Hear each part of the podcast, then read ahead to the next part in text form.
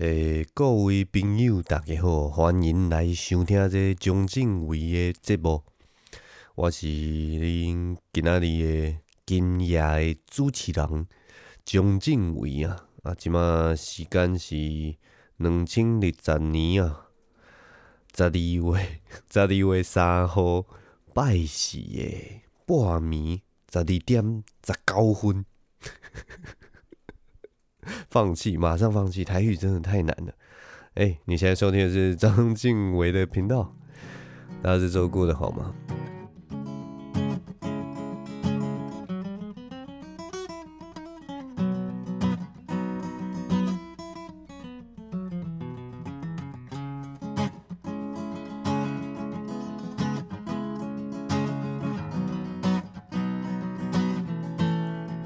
今天。今天一开始就是想想来点不一样的，因为就是大家有没有发现我那个北部腔的台语其实讲的也还 OK 啦，我也不知道，但其实才超烂的。我其实台语真的讲的不是很好，然后我觉得我最大的问题就是平常在北部的时候，其实基本上没有什么人可以跟我讲台语，然后再加上你知道这是一个恶性循环，就是你原本就已经很不会讲这个，但是你很努力想要讲，但是所有的那个比较会讲台语的人就说，哎、欸，你还是你还是讲。讲讲国语好了，不要讲台语，因为我你讲台语，我们听的都真的是那个耳朵都会会会会会刺刺的这样。哎、欸，其实可是这样真的是不对耶，因为就是要就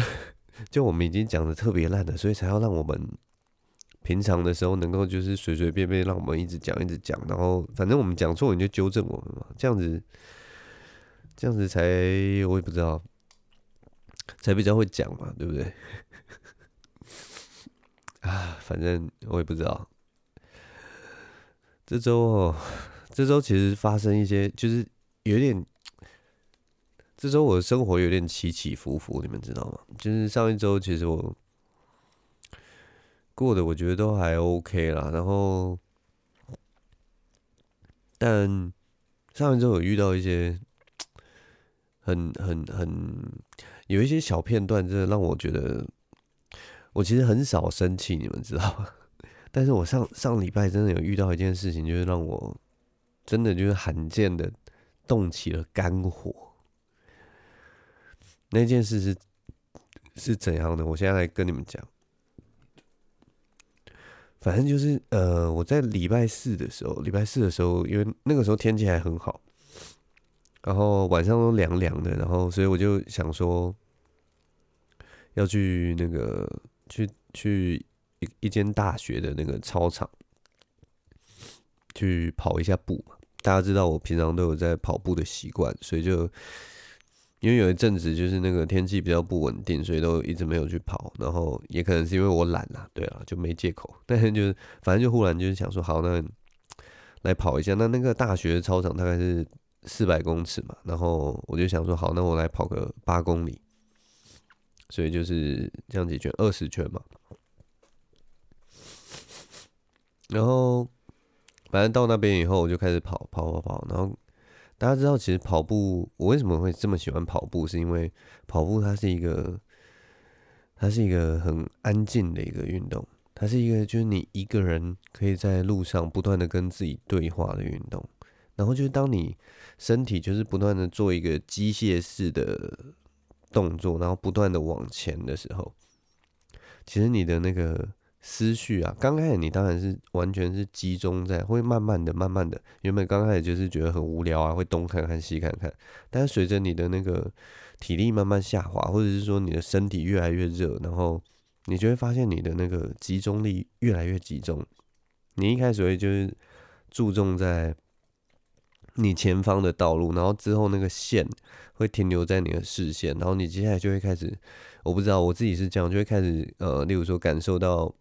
嗯，你的肌肉，例如说你会觉得你肩膀僵硬，你就会把肩膀放松一点，手会有点酸，你就会把手手放松一点，然后接下来是你的，你会开始感受到你的呃，例如说你的。这个叫什么髋骨、臀部的摇摆啊，或者是说每一步脚出去。哪里的关节好像有点紧紧的，然后接下来就会这些东西就会依序的慢慢松开，松开了以后，你就会你的那个脑袋因为这个过程啊，因为你完全身心灵好像都专注在这个跑步上面，然后所以你的思绪就会开始进入某一种，我觉得就是很现在越来越难进入的那种，有点像是很专注很专注的时候，然后你好像进到另一个空间的那种感觉。那我其实很喜欢那样的感觉，它而且它是一个就是完全在呃一个机械式，然后不会造成你太大负担的一个运动下所产生的一个呃进入某一个另一个另一个另一个好像开拓一个新宇宙的那样的一个独独立的小空间。可是你你其实什么都你跟你跟这个世界其实完全没有隔阂，只是因为你专注的关系，所以好像你进入了一个新的宇宙，然后那个宇宙是完全属于你的，你在里面可以想思考各式各样的事情，你可以天马行空的想，有的时候甚至就是你的脑袋会会完全带着你呃走入不同的场景，像是做一场梦一般，你可以完全想着天马行空的事情，然后就不知不觉你就又跑完两圈了，一圈的时间大概可能三到四分钟了，不不大确定，对，但是就是就是也就是说你大概可能可以有的时候会忽然哎、欸、神游十分钟，然后你就哇我我我又跑了两三圈这样子的感觉，所以我觉得那个感觉真的是非常的非常的美妙、啊，这也是我为什么这么喜欢跑步的一个其中一个原因。但反正我那天就开始跑嘛，然后前前十呃前十圈其实都跑得还不错，然后主要是因为我其实有一有一段时间没有跑，所以我跑到第十圈的时候，我就觉得嗯身体好像有一点有一点紧紧的，然后所以我我怕我怕跑完二十圈的时候我的身体变太累，所以我十圈的时候就想说好，那我接下来这五圈就是十到十五圈的时候。我稍微让把把速度放慢，然后调整一下我的呼吸，然后呃，可能是用六分数吧。我我其实我没有在计数啦，但是就是用身体的感觉，就是反正把速度稍微放慢下来，然后让身体去调节一下，休息一下。那最后五圈我再呃稍微认真的去跑。结果大概跑到十三圈的时候啊，我就看到有一个年轻的，应该是大学生年纪的一个男生哦、喔，他其实在我跑就是跑到第七圈还第八圈的时候，他就以一个非常快的速度，他跑在那个他跑在我们那个跑道应该是有八道吧，就是它是一个比较宽的一个操场，他跑跑在八道的外面，可能第九道或第十道，反正就是有点类似那个水沟的那个地方，然后他就以很快的速度跑过去，我就哦那个时候就看到他。经过我，然后我就觉得，嗯，好像很厉害嘛，跑得这么快，嗯，能不能跑得持久不知道，但是反正也许他很认真在训练什么的，所以我当时就不理他，反正我那个时候才七八圈，我就继续跑我自己的。结果现在跑到第十三圈左右的时候，他就出现在我外侧，然后我一听那个脚步声，我就知道他应该不是一个很擅长跑步的人，因为很擅长跑步的人，他们的脚步声其实是轻快的，是啪啪啪啪这样，可是他的声音是咚咚咚咚，就是每一步落地的那个脚步的声音很大。然后最烦的就是他跑在我的外侧，然后照理来讲，跑在我的外侧的时候，他跑的距离应该比我长，所以如果他的那个速度，例如说我们在过弯的时候，如果是以同一速度，那到直线的时候，照理来讲他会开始超越我。但是最烦的就是。他在不知道为什么，他就忽然一直跟着我，他就一直跟在我的外侧，然后一直砰砰砰砰砰砰这样一直跟着我。然后我刚开始想说，他是不是想要跟我尬速或怎么样？因为我那个时候速度已经很慢了嘛。但是我就想，是不是他现在就是我我也不知道为什么，反正就是忽然就是可能找一个人，他这样子跑步的话，诶、欸，可能我不知道跟着别人的速度。有一种可以学习人家配速的感觉，但我不想不想要担任这样的角色，所以我就想说好，那我就放慢脚步好了，我就放得更慢，那让你跑过去有没有？我不要一直听着你这边砰砰砰砰跟在我的外侧，我这样其实就打扰打扰了我那个空无一人宁静的那个专注的宇宙。结果他不放过我，我放慢之后。他继续跟在我的外侧，砰砰砰，继续跟。然后我就觉得很烦，为什么要跟着我？然后所以我就稍微加一点点速度，想说好，那既然你我放慢速度，你也放慢，那我加快一点速度，你让我就是离你越来越远，好不好？结果没有，我加快速度一点点之后，他也加快速度，然后继续在我的外侧砰砰砰砰，然后我们就这样跑了。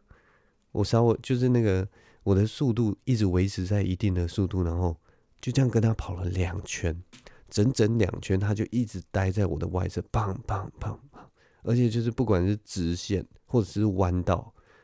我们的距离几乎都一样。他就一直跟在我的右后方，非常烦，真的很烦很烦。明明就已经跟我跑不同的长度了，然后速率还要故意跟着我，然后我就真的很生气，因为因为那个那个动作对我来讲就是一种一种挑衅。我跑步是是来，我跑步是很开心的一件事情，我跑步是一个享受我个人个人在那个零的领域里面徜徉在那个黑色宇宙中的一个时光。结果他就一直跟在我旁边，然后一直每一个脚步都好像在我那个把我那个时时世界打破一样，不断的重复不断的重复。所以我当下真的是后来真的是发火了，你知道吗？跑完两圈以后我就发火了，所以跑到我十五圈我刚好休息完嘛，那我就想说好啊，来啊，想要跟我想要搞什么，所以我就开始加速。然后我其实那一天跑步，因为我很久没跑了嘛，所以我其实没有想要跑得太累。可是就是因为他，所以我觉得我最后五圈应该就是维持到大概应该是有快要五分速的那个速度。反正就是我就开始跑，我就开始加速。我从第第十六圈的时候我就开始加速，然后加速的时候他也想要跟哦。他没有想要放弃了，他继续跟在我的外侧，砰砰砰砰，然后我就继续跑，然后我就维持我那个较快的速度。那大概撑了，他大概跟我撑了两圈半，他就跟不上了，因为他其实前面也已经跑很多了嘛，而且他一开始还有就是以非常快的速度有跑跑一段时间，然后他后来是跟着我，那我加到五分速以后，然后大概他跟着我跑了大概一公里左右了。然后我终于听到他那个砰砰砰砰的那个脚步声就不见了，他可能就撑不下去，喘不过气了，他就可能停下来了。那我就继续照我的五分速继续跑。然后因为我怕他就是有那种报复心态或怎么样，他如果忽然冲刺，那追上来，我也是觉得很烦，所以我继续维持我的五分速，十六到二十圈跑完，跑完了我最后的里程。但我就是跑完以后，你知道吗？我心里只有一个感觉，我心里居然感到非常很爽快，就是居然想要来这样子破坏我一个宁静的时光。最后呢，在我这个宝刀未老的这个脚步下，把他这个年轻人甩开了。当下那个心情的爽快啊，那个复仇的快感，真的是无与伦比。我难得，我跟你讲，真的，我我觉得我活到这把年纪，难得一次这么幼稚，我就承认我很幼稚。当下真的是很好笑，反正就是，哎，这就是我这一周觉得最最，我也不知道该怎么说哎、欸。这阵子就是有一次，终于有一种那种啊，那种把人家干掉了。那种欲望跟感觉，得到某一种那个升华，情绪的升华及抒发。然后我好像认识了另一个，就是原本以为我我已经不再有这样的这样的，我再也没见过这样的敬畏，结果哇，这是重新认识了自己的感觉。总之，这就是这一周我觉得最，哦，我不知道这一周最最戏剧化的自己。然后讲一讲都觉得热了，大家应该有看到我，就披着这个披着这个棉被啊，因为这几天就是天气就变得又湿又冷的，然后我又住在这个台北市的这个南区啊，台北市的南区真的天气真的是很，真的是很糟糕的一件事情，就是我们我们很常就是从南边，然后我们这边还下着雨，然后到了那个市中心，可能大安区啊，或者是说中山区之类的，然后就发现那边完全都没有在下雨，但南区就下得很夸张，就是完全没有办法，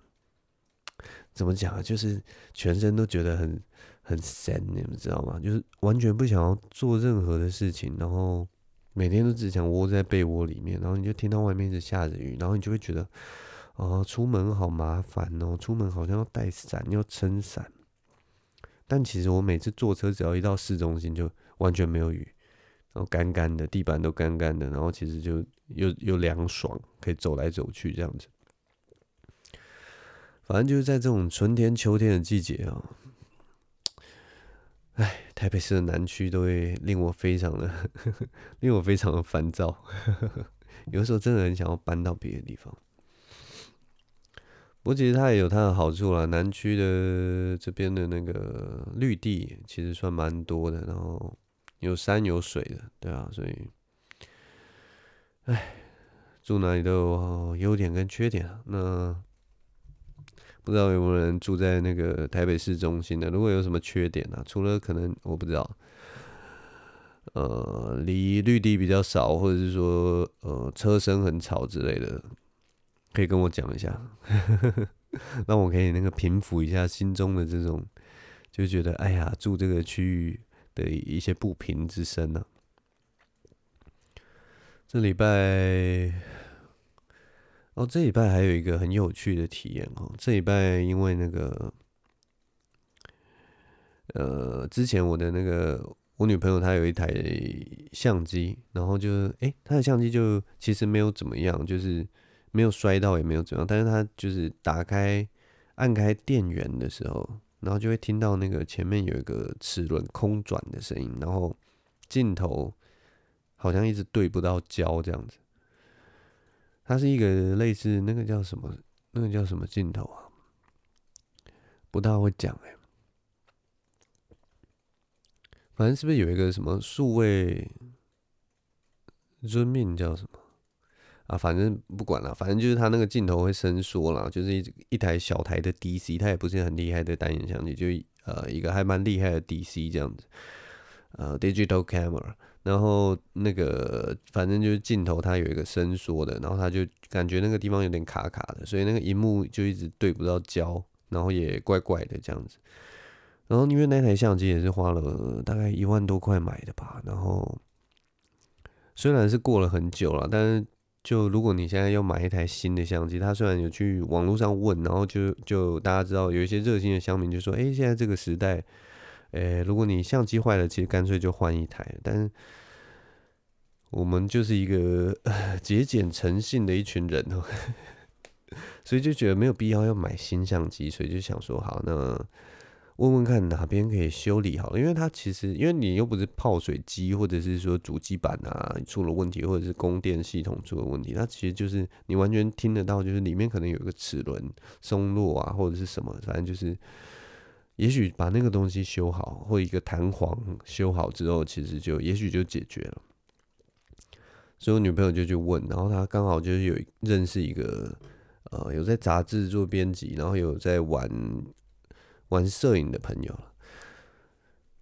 然后那个摄影的朋友就跟她推荐了一家在那个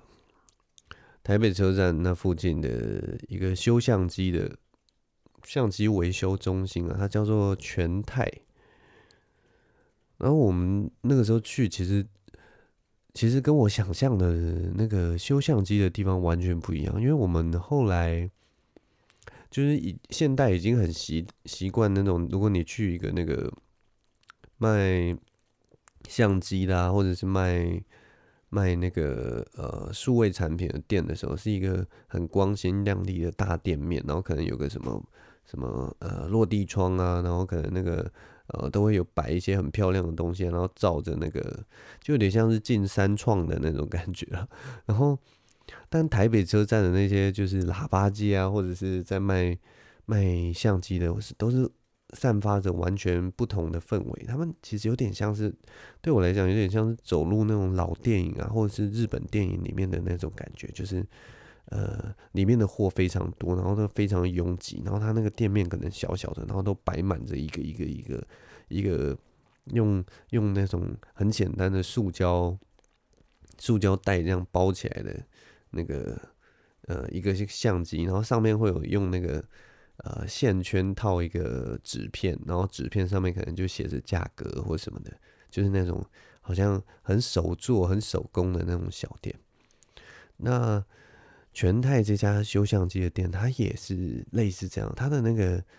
门口啊，真的你直接这样望过去的时候，它是一个呃完全不会引起你注意的那种一个店门，然后进去以后，大概。你打开门走进去大概两步，他就遇到一个柜台，然后那个地方的宽度啊，大概就仅容得住两个人站而已，两个人顶多最多最多就三个人这样站着，然后他那个柜台就这样一整面挡在挡在那个前面，所以他的那个店非常的窄，非常的小。我们那个时候就是在呃柜台填单的时候，我们的后面还有另一个客人，他是直接在门外等。因为进去的空间根本站不了那么多人，所以他是在门外等，等我们出来之后，他才进进店里面，就是这么小的一家店。那真正有趣的地方还不是这样哦，就是他这这家店的光呃接待处其实就就就是一个很小的地方，然后就是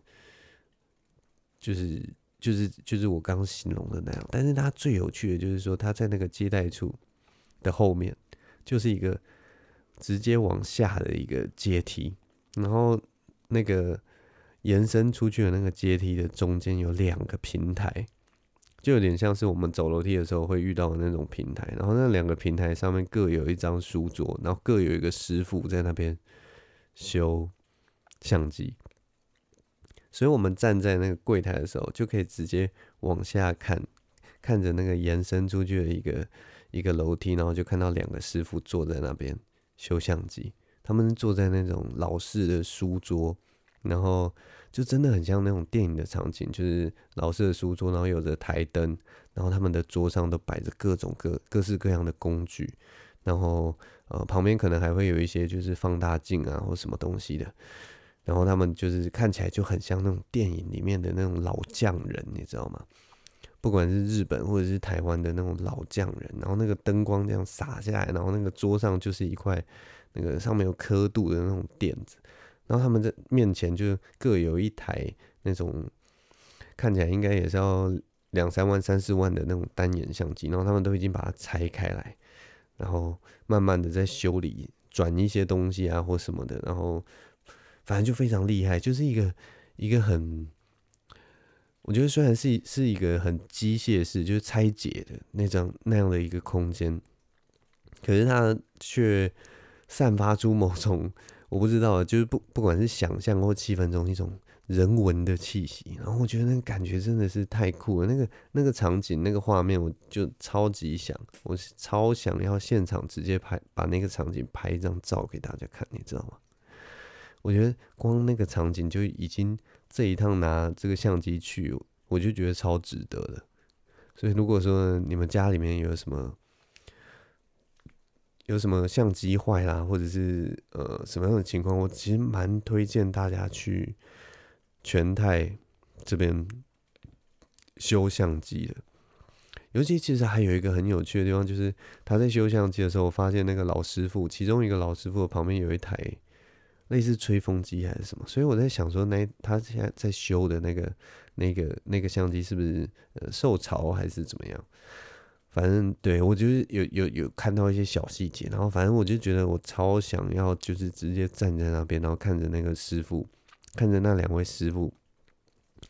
好好的修一修那些东西，我觉得就会是一个非常不一样的一个体验哦。可是对他们来讲，也许就是一个每天。每天耗在那边的一个时光啊，对，这是我反正就是对我来讲，这是一个完全奇异的世界，所以就推荐给大家。如果说对有兴趣的话，可以去看一看。那对我也不知道他们有没有在卖什么二手产品，你能不能逛或什么或问，但是最好的办法就是你可能就拿一个相机给他去看看，然后他反正会跟你大概初步报一个价，呃，然后你就可以拒绝他，就当作是参观这样子，不要说是我教你们的，但我是觉得那个地方真的是蛮有趣的啦，就是一个老台北老匠人的一种氛围哦、喔。现在在呃现代化的冲击之下，那个修东西的人都变成是躲在后面，不会让你看见的。那对啊，那种可以直接看到那个师傅，然后还有师傅在做什么事情的那种那种场景，其实是我觉得都现在都变得非常的更更为珍贵了。啊，现在录多久了？我已经很久没有问录多久这个问题了。呃，好，现在大概录了二十五分钟了，还不行啊。我们的那个低标啊，像我们录这种单人秀的低标是三十分钟。就一定要讲到三十分钟啊！还有什么可以讲？呃，这周啊，这周我们啊、呃，这周我有我有一个那个啊、呃、读者来信了，呃，哦，他好像没有写他的昵称是谁啊。总之他就问了，反正因为是匿名嘛，随便，反正就是他就问我一件事情，他就问我翻译啊、单口喜剧跟 podcast 都是在表达。然后他希望我分享一下他们这三者之间有什么共同以及差异之处。诶，其实表达上我觉得没有什么差异之处。翻译基本上就是用中文把国外语言另一个东西表达出来嘛，然后单口喜剧就是把你的想法转换成笑话的形式表达出来。那 podcast 基本上就是胡乱讲，看你爱讲什么就讲什么，这样的形式表达出来。我觉得其实是呃，我觉得其实其实这三个东西啊，他们呃主要是主要是起点不同吧，就是讲这件事情的动机或者是是是呃。对，有有两个地方啦，一个就是可以从主题来讲，一个是它的翻译一开始的起源，它的动机，它的源头不一样；另一个是说它本身表达出来的时候，它们的形式上是不一样的。翻译这个东西呢，就是它的源头自然就是它有一个本嘛，它有一个原原原来的本，然后你翻译的时候就是把那个原来的本转换成自己说的话，或者是说你。呃，有些人是追求就是要能贴近原本的人说的话，这样的方式去表达的嘛。然后单口喜剧，对啊，就像我讲的，它其实基本上是一个笑话的形式，它就是希望能够逗人发笑，不管是各式各样的方式，不管是讲故事还是说观察式的笑话或观点式的笑话，反正就是它的那个最后的那个出发点。都是要引人发笑的。那 podcast 这个东西，它其实是一种硬体上、媒体上的不同，就有点像是你今天你是用钢笔写字，还是用还是用呃铅笔写字，它基本上是你用了一个不同的媒介。你可以在 podcast 上面做单口喜剧，你也可以在 podcast 上面做翻译，所以它好像是。对，对我来讲可能是这样的分类啦。Podcast 只是一种一种媒体，一种新的平台的一个方式哦。所以，对我觉得大概就是这样子回答你的问题。其实讲到这个单口喜剧，我就稍微讲一下稍微比较深的一个东西。反正我今天去，呃，我哦不是今天啦，我礼拜二的时候有去卡米利表演，因为我原本要去二三表演，然后结果二三我没有报到。我去二三的时候就是，哎，要怎么说呢？反正就是我去了以后，大概呃七点左右的时候去，然后就发现那个报名表上已经都填满了，所以我就直接当机立断的就往卡米地前进了。结果到卡米地的时候，原本只是想要放松，想说我今天就来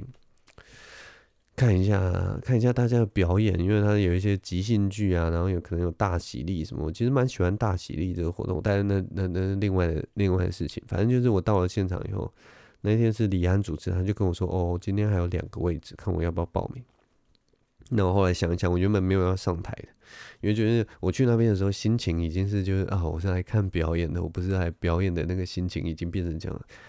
结果我后来想想，好啦，我因为我还是有准备一个不一样的东西哈，然后就好，我就想说，那我也来表演。那我们那我那一天在卡米蒂表演完之后，其实就刚好就是呃学人也那一天也有在嘛。其实我跟学人已经好久没有彼此见到面，然后因为他，呃，也有参加那个之前的脱口秀争霸赛，然后他之前也有遇到一个，就有点像是职业怠惰期啦。他因为他原本都是在二三做主持的，然后他这阵子就是哎开始想要调整一下脚步，因为每一周去做主持，他的那个 loading 量其实对他来讲，因为他毕竟不是一个职业的。专门在做呃喜剧的一个人，所以他觉得那个开始觉得有一点就职业怠惰的这种感觉啊，所以他就开始最近就是开始调整自己的步调啊，有一些有稍微休息一下这样子，然后试试看，就是有点像是从重新开始去探索这个这一项技艺，因为他他觉得他自己停滞不前好一段时间了、啊，所以我们昨天就开始聊了一下，就是呃。对于这件事情有一些的新的看法，那我们就聊到那个 L P M 这件事情。L P M 跟大家介绍一下是 laugh per minute， 就是每一分钟可以引人发笑，就是笑点到底有多密集啊？每一分钟让大家笑几次这样的感觉。那这个东西是要计算的吧？呃，当然有的笑点。铺的成功，铺不成功，但是或效果好不好，那另当别论。但是你在写稿的时候，你在设计的时候，你其实是可以去呃控制 L P M 这件事情的。那总之我不要再多说了，就让学人来解释一下我们那天到底聊了些什么好了。L P M 的事情啊，因为因为之前笑话真的，我一段时间就专专门就是一直在塞，一直在塞，然后 take line 一直塞，一直塞，然后哦，对啊，对啊，对啊，什么有六个，有七个，然后就觉得很爽。对对对对对，但是后来就觉得，有时候太追求这个，你就会，你觉得明明想要讲这一个概念，你想要跟别人讲一个你脑中的 concept， 但是你会因为你没办法接两个笑点，算了，就是你完全被对完全放弃掉。但我觉得有时候。那个 stand out， 它有一部分就是他想要讲出你你想要讲的东西。你可能有一段是三十秒，全部都是在讲事情，然后别人会觉得，看，其实蛮有道理的。就是你要说服别人那一段，我觉得是可以不用不用去管他笑点的东西，但他要去牵动，就是你在跟别人讲一件事情。有点像是你要笑点先决还是论点先决？对。然后你要选择论点，因为你这样子你的叙事结构才吸引人。对。对，所以基本上在试什么？你就不要被笑点绑住啊！不要不要，就是你可以安排一些，就是你觉得可以让人家发笑的语言或者什么，但是就是是想要这个东西是可以让人家一直这样听下去，对对对，那个对，总之这个就是我们那天所聊的一些事情哦。你们听到的声音就是有我，然后还有呃学人跟东区德。那对啊，我们那天就在聊聊这件事情，因为我们觉得后来就发现。好像一直讲笑话不是那么，的确是可以让大家觉得笑得很开心，但是好像好像开始可以往另一个方向，或者是说往一个更，呃，更有在更有自己的一个方向前进的。不知道不知道懂不懂？就是原本大家都是讲笑话嘛，就是只是我们还在停留在有点像是逗人发笑的那个程度。那现在就是有点像是我们大概可以知道说怎么样的东西可以让人家发笑，那渐渐要放入一些更自我的东西。当然有些人就是很早就早就放入很自我的东西，像像我也不知道阿秋啊，或者是呃呃我也不知道，反正阿秋就是就阿秋好了，他本来就是一个很走自我的人。那我们最近也是开始想说，哎，那要不要放入除了在写笑话之外，是不是要放入一些自己的更更要说主观吗，还是什么的更明显的、更说服人的一种方式吧。那这是学人要走的方向啊。那我的话就是想要练习不要被笑声绑住，因为以前真的就是觉得啊，我上台我就是喜剧演员啊，所以我讲的讲的话就是要设法让大家发笑。可是我现在开始觉得，哎，我如果说，例如说我可能讲五分钟的东西，只让你笑呃五次好了，就一分钟可能笑一次。这在喜剧里面，喜剧里面最终的追求其实是每十秒到二十秒之间，可能就要笑一次。这是我给自己的功课啦，但是。对啊，如果说如果说我五分钟里面只让你们笑五次的话，但是我也许是分享了一个很有趣的东西，我觉得应该也是还蛮有娱乐效果的吧。总之就是最近在想这样的事情，那未来可能还会有更多的尝试。哎，其实是不是其实是不是有点像是那个、啊、狗追哎狗追苍蝇之类的，就是。一直觉得哎，我要试这个，我要试那个，到时候会不会什么东西都没有试起来？这我也不知道啦，反正未来再看看嘛。对啊，反正我们这周就聊了一个蛮硬的话题吼，嘿嘿嘿。我最近那个录音好像也还没有做得很好。其实我我理想的状态下是说我有一个线性的结构，就是呃有点像讲故事啦，然后中间再穿插一些就录音，但是但是就懒了。最近真的天气就让人很懒，然后整个人都提不起劲，然后好像也很难去做一些，就是没有一个很有趣的那个事情可以玩这个东西。如果要做编排的话，又要花去我太多的时间。但最近有一些其他的事情在忙，尤其那个十二月十二号的那个火烤啊，最近的确是有点苦恼啊。总之我会加油啦，给大家看。嗯，跟以往看到的火烤大会比较不一样的一些笑话的形式。那呃，如果有买到票的人就拭目以待，没有买到票的人免费载啊，就慢慢等之后的那个影片吧，应该还是蛮有趣的啦。好啦，总之今天就先录到这边，我们我是张敬伟，我们下周同一时间再见啦，拜拜。Yeah.